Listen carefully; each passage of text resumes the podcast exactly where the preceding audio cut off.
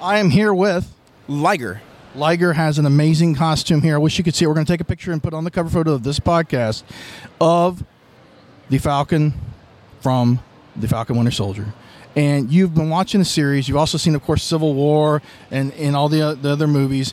What did you think of the series, and what, what are you looking forward for se- season two?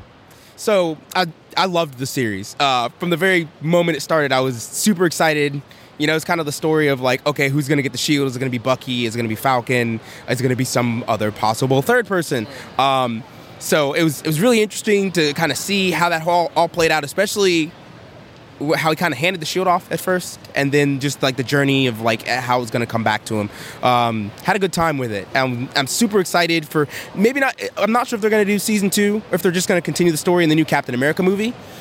Either or, we'll, we'll, we'll see how it goes. But either way, I'm going to be there watching it. So Very, very cool. You've got the uh, Marvel MCUs and so plethora. They built this entire mythical, badass universe, created, of course, by the late Stan Lee.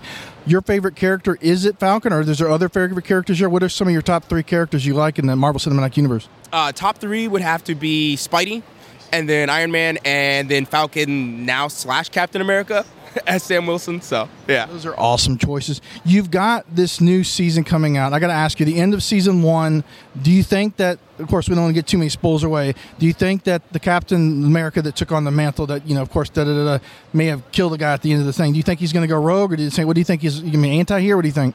I think he's going to be an anti-hero. He kind of got if you know anything about that particular character, he's always kind of been like uh, a wild card if you know anything about him from the comics. So I don't think he's to go bad, but he's definitely to be anti-hero.